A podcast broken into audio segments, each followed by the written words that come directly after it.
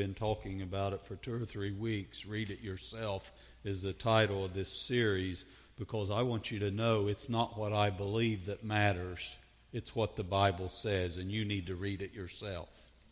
And this morning's message, if God be for us, who can be against us, is the title of the message, but it comes from Romans chapter 8, verses 31 through 39.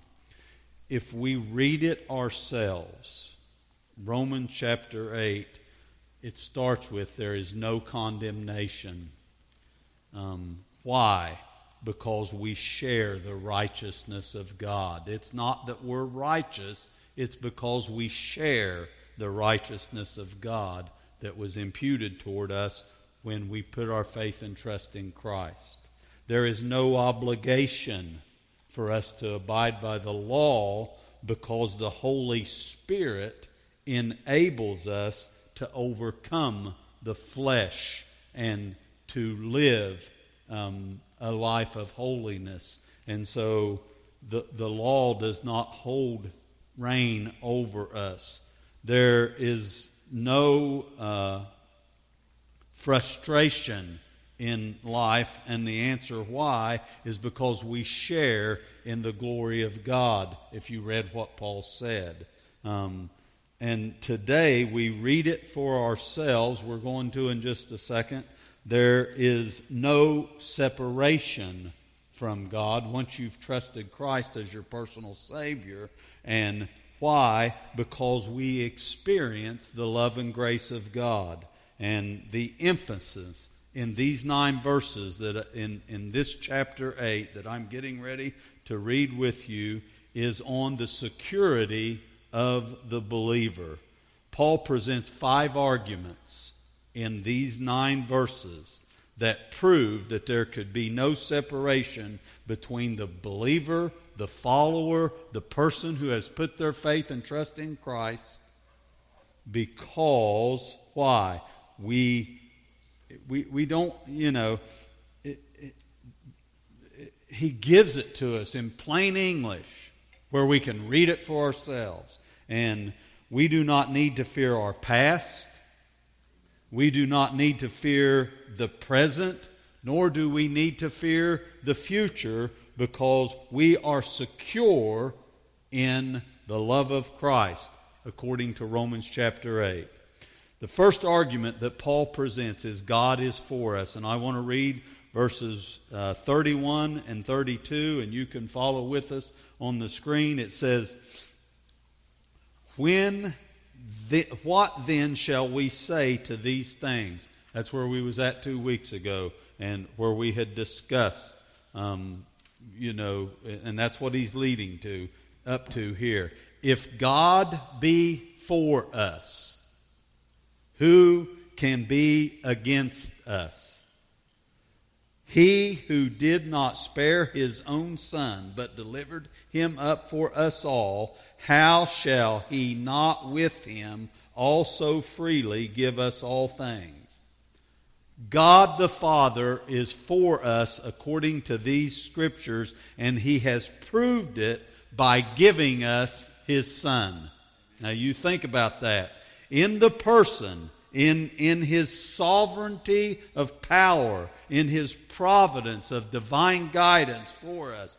God is for us as, as his children. The believer needs to understand that all things, the, the basis for what he said, he, he, he starts with, What then shall we say? Why? Because all things are, he'll work it out together for our good. And sometimes those things are just drawing us in a deeper relationship, in a deeper understanding, in a more perfect situation to trust and believe that God is for us.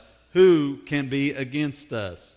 The if if you know you think about it, all things. Wow, that that covers all things good, bad, ugly, sad. And he says here so if in all things God is working it for our good, then who can be against us if God is for us? The conclusion being that God is for us, He is not against us to succeed and, and live a victorious life. And the believer needs to enter into that thinking every new day, realizing that God is for you, He is not against you. I say it often God's not mad at you, He just misses you. And, and so, with that said, the loving Father desires only the best for you. Trials come, we all have them. Temptation comes because we still live in a sin cursed world. We're, we're not immune from temptation, and it will come. But no fear.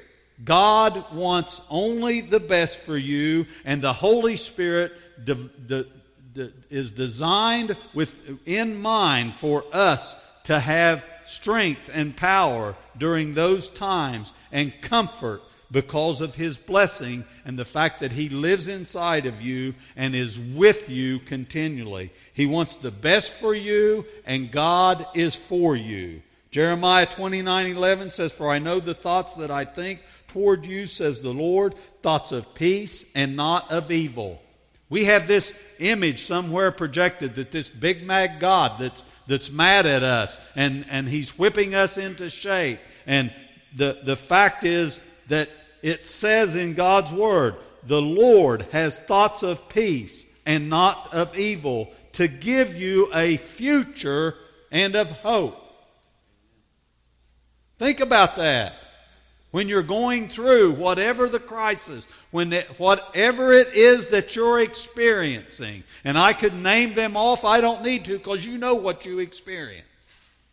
Nobody has to tell you what your troubles are, what you've went through in the last three weeks or the last two weeks, in my case. Nobody has to tell you what, what burden you're carrying, what loss, what runs through your mind that the enemy tries to suppress in your that God is against you. No, God is for you as a child of God. He is there and, and there to comfort you. The second argument is Christ died for us.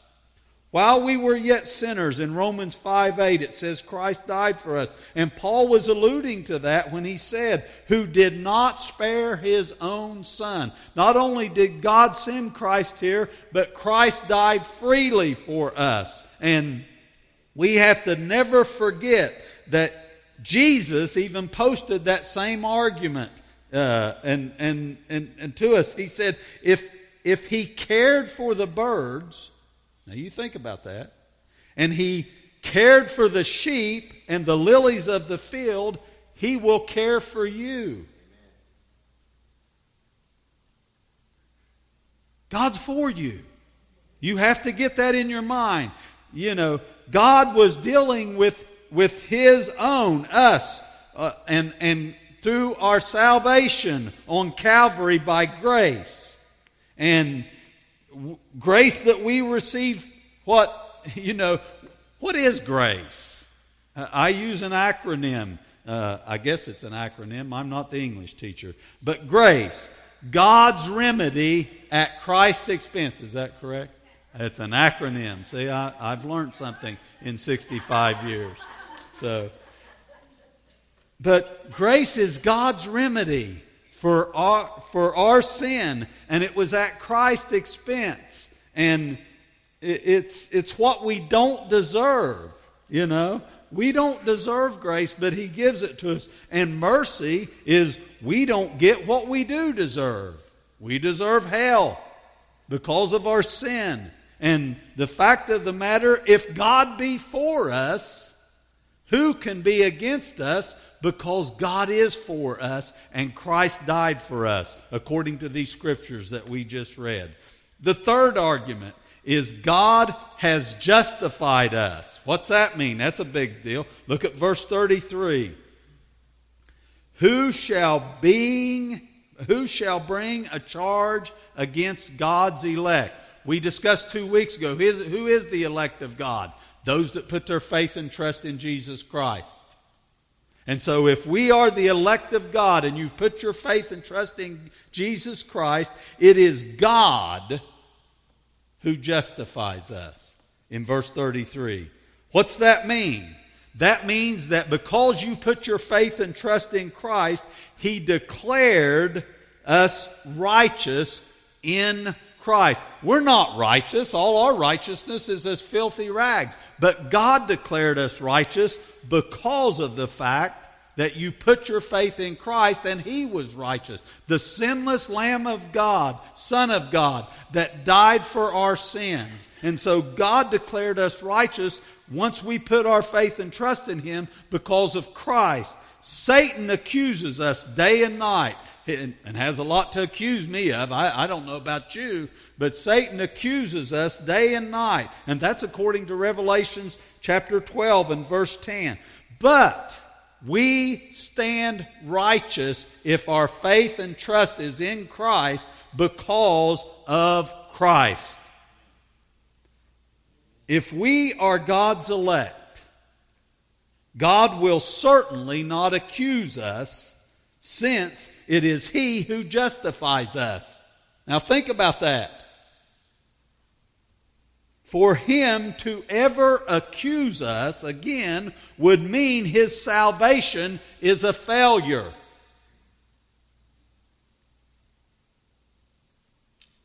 Let that soak a minute.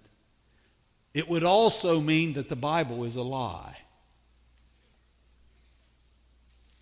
When God declares the believing sinner righteous, that declaration never changes a God that, that never changes. Our Christian experience changes from day to day, but justification never changes. We may accuse ourselves, men may accuse us or judge us. God will never take us to court and accuse us again because we are justified. Jesus has already made the payment for our sins, and we are secure in Him once you put your faith and trust in Him. So, God is for us, Christ died for us, God has justified us, and Christ intercedes for us. Look at verse 34. Who is He who condemns? It is Christ who died and furthermore is also risen, who is even at the right hand of God now, who also makes intercession for us. Notice the little word also, who also makes intercession for us. This is a dual intercession that keeps the believer secure in Christ. The Holy Spirit, we read two weeks ago, makes intercession for us. And now we read that Christ is making intercession for us. If and and, and the same Savior who died for you that you put your faith and trust in is now this morning, yesterday, tomorrow, making interceding prayers for you. You say, I, I, I don't understand what you know what that what what what that really means or the benefit. He gives you the grace that you need and the forgiveness that is ongoing for your sins, and our sins does not separate us from the Father. You say, Can you prove that? Sure. Jesus himself said, Satan desired to, to Peter, Satan desired to sift you as wheat, but I prayed for you and fellowship, if you remember, was restored in Peter's life shortly thereafter. So our sin does not separate us from the Father because it is Christ's ministry of interceding for us that keeps us secure. And don't you ever believe the lies of the devil that, that about your eternal security because of your sin. Here's your responsibility to repent, and repent is to change, to turn away from, to listen to the Holy Spirit to give you strength during those times. And it is not a license to sin to say, well, I've got Jesus. I can do whatever I want to do. That's not the way this works. It works in the fact that, yes, you're going to sin. None of us are sinless. We live in a sin cursed world. We have our old nature. However, the Holy Spirit of God has the power to help you to get victory through whatever it is if you will listen and obey. Our problem is when the road blocks up and he's saying don't do that, it's like, nah, I got. We just go through a roadblock out where the bridge is. Bridge is gone. We just drive right through it. Listening, if you're a Christian, the Holy Spirit's telling you, don't you do that, don't you do that, don't you do that, and you go right ahead and do it anyway.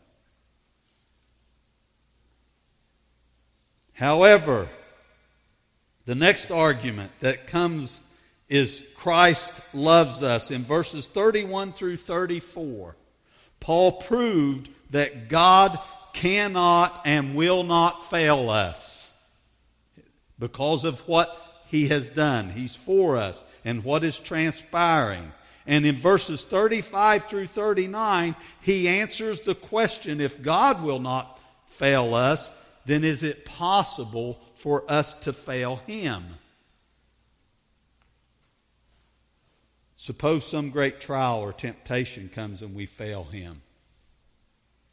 What happens? Let's read it for ourselves, beginning with verse 35.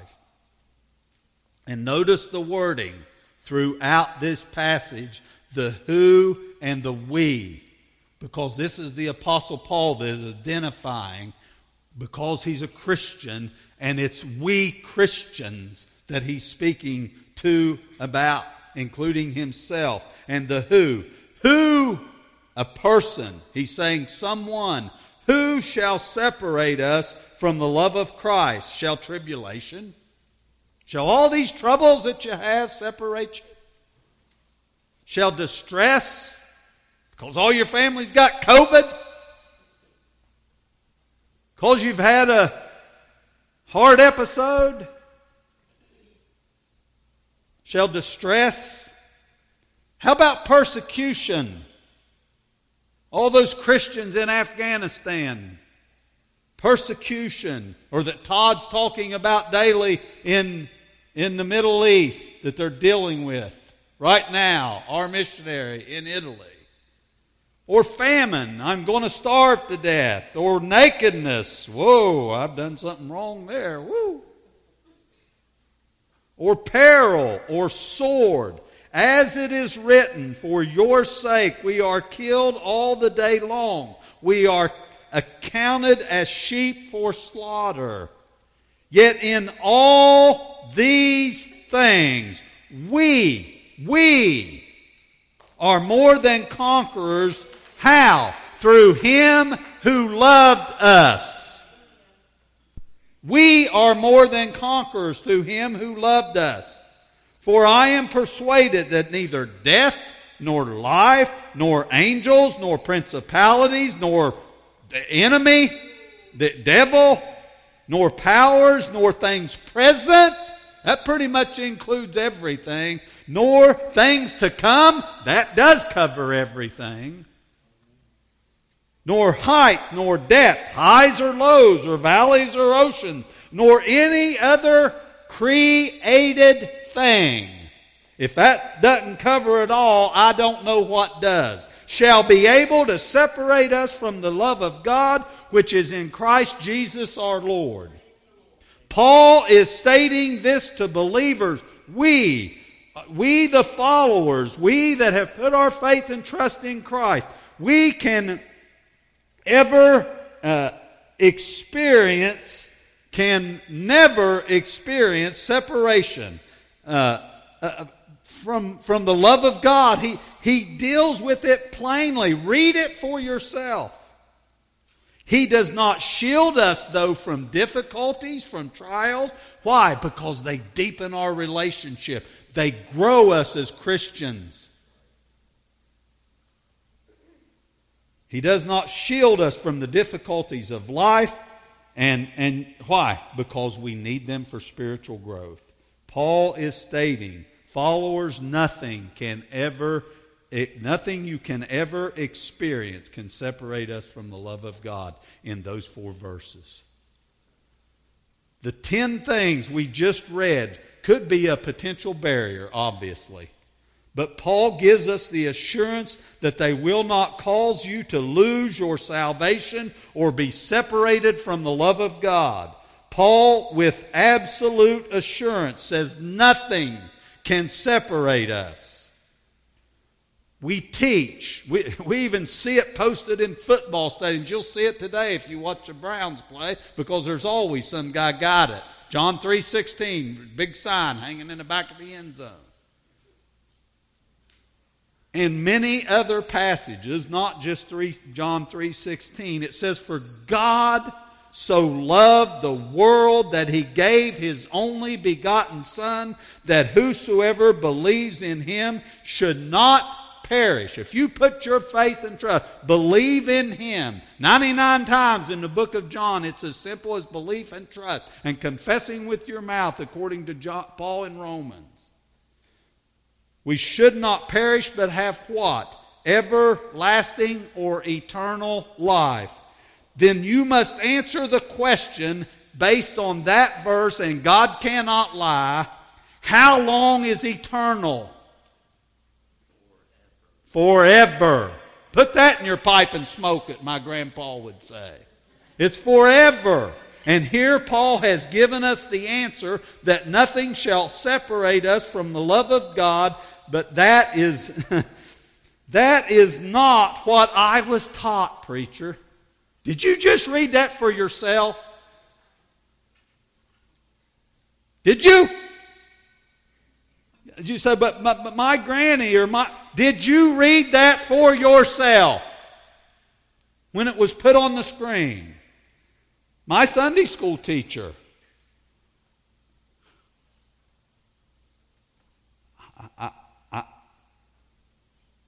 I, I, I, don't, but, but that just confuses everything I've ever been taught. Then you were taught wrong. God's Word, let it be true.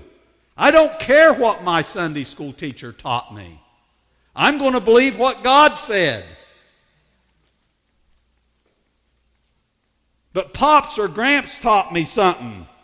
Let God be true and every man a liar. We need not fear life as we know it now. And we do not need to fear the future, nor do we need to fear death. I can tell you, guy said it himself, you shouldn't be here. That's about the second or third time I've had 90% blockage in my main LAD. And I looked at him, I said, I know it. He said, You don't seem too upset. I said, Yeah, I know. I got a God that's got taken care of me, even in my ignorance. I was going to wait till Tuesday. I didn't want to go in on Friday because I didn't want to spend Labor Day there on the first day of college football. Thought I'll just put this off. There won't be nobody there to take care of me anyhow. Six nitros later, I was thinking different. Time to get to the hospital. Don't fear death. I believe to be absent from the body is to be present with the Lord. But that doesn't mean I want to go on this boatload. I don't want to get in a boat that you're the one going either on a plane with you. Things present, things to come, because Christ gives us victory. This is not a promise with strings attached. It doesn't have strings attached.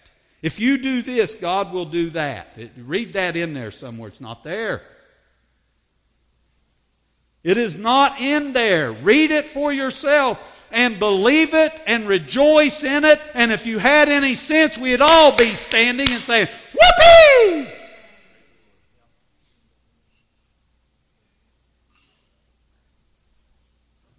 Nothing shall separate us from the love of God. You say, but preacher, what if I turn away? Glad you asked that question because it's one that is talked about a lot in religious circles and in denominations. Read it for yourself, beginning with Acts chapter 19 and verse 10. It says, And this continued. He's talking about witnessing to the gospel of Christ. He said, And this continued for two years, so that all, underline that word, all, Every jot and tittle in this Bible will stand. That means every dotting of the I and crossing of the T. So that word all is for a reason. It all who dwelt in Asia. Now you think about how big Asia is. All that dwelt in Asia heard the word of the Lord Jesus Christ, both Jews and Greeks. So that included everybody. Man, what a witnessing campaign, huh? I just wish all in Chesapeake could hear the truth. Put them all in a, in a big amphitheater somewhere. Somebody get up and preach the gospel of Christ. Have a Billy Graham crusade. All heard the word of the Lord Jesus Christ. It didn't say everybody trusted, it said they all heard. They all heard. Now, I want you to go and let's read 2 Timothy chapter 1 and verse 15. This you know, Paul speaking again, Luke would wrote it in Acts concerning the Apostle Paul. He was following Paul around, he was, his penmanship person. He says now in 2 Timothy, Paul himself writing, This you know that all, there it is again, A double L, all those in Asia have turned away from me. Hmm. Didn't say they turned away from Christ. He said they turned away from me. And you notice in the first passage, he didn't say they'd trusted Christ. He just said they all heard. All have turned away from me. Now, one last passage, and then I'll wrap this up and we'll close. In 1 John 2 29, or 1 John, yeah, 2 29. I want you to listen to what John says. They went out from us. Why? But they were not of us. For if they had been of us, they would have continued with us. But they went out that they might be made manifest that none of them were of us. They were what then, preacher? They professed that they had trusted Christ and believed, but they did not possess Christ in their hearts. I didn't write it. God penned it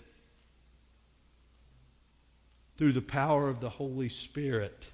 They were professors, but they did not they had professed they trust Christ, but they had never possessed Christ in the first place.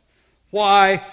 It's exactly why Paul says in, in Corinthians 15 or 13 that you need to examine yourself and your salvation experience.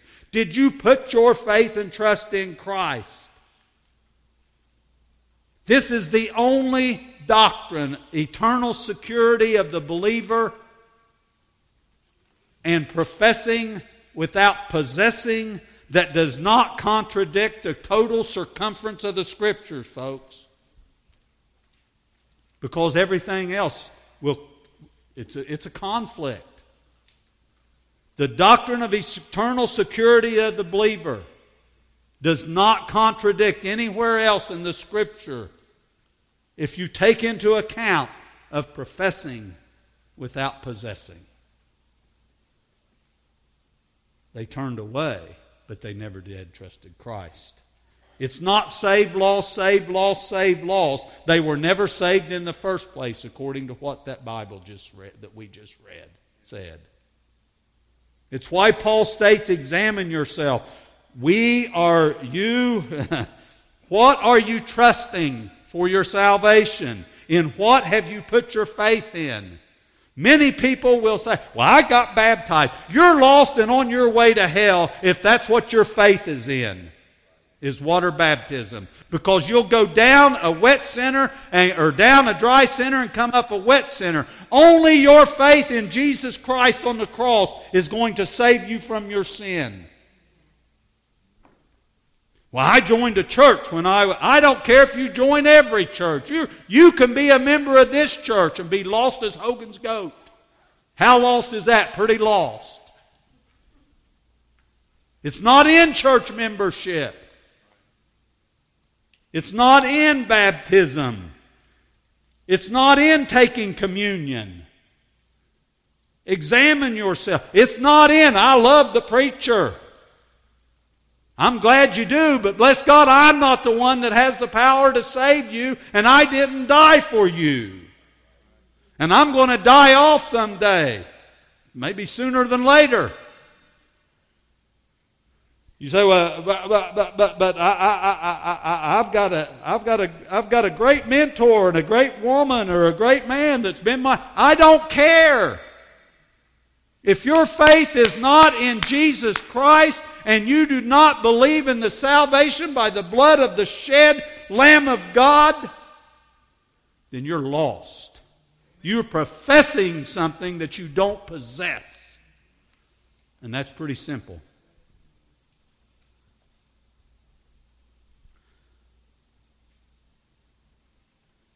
I'm believing the Pope. Wrong person. I believe in the pastor. Wrong person. I'm attached to some religious denomination. Wrong thing, false doctrine. Christ and Christ alone. It's that simple. Well, that ain't what Oprah said. Oprah's wrong. Let God be true and every man a liar. My hope is built on nothing less than Jesus' blood and righteousness. Who shall separate us from the love of God? Nothing, no one. If God be for us, who can be against us? Read it for yourself. I didn't write it. Let's stand.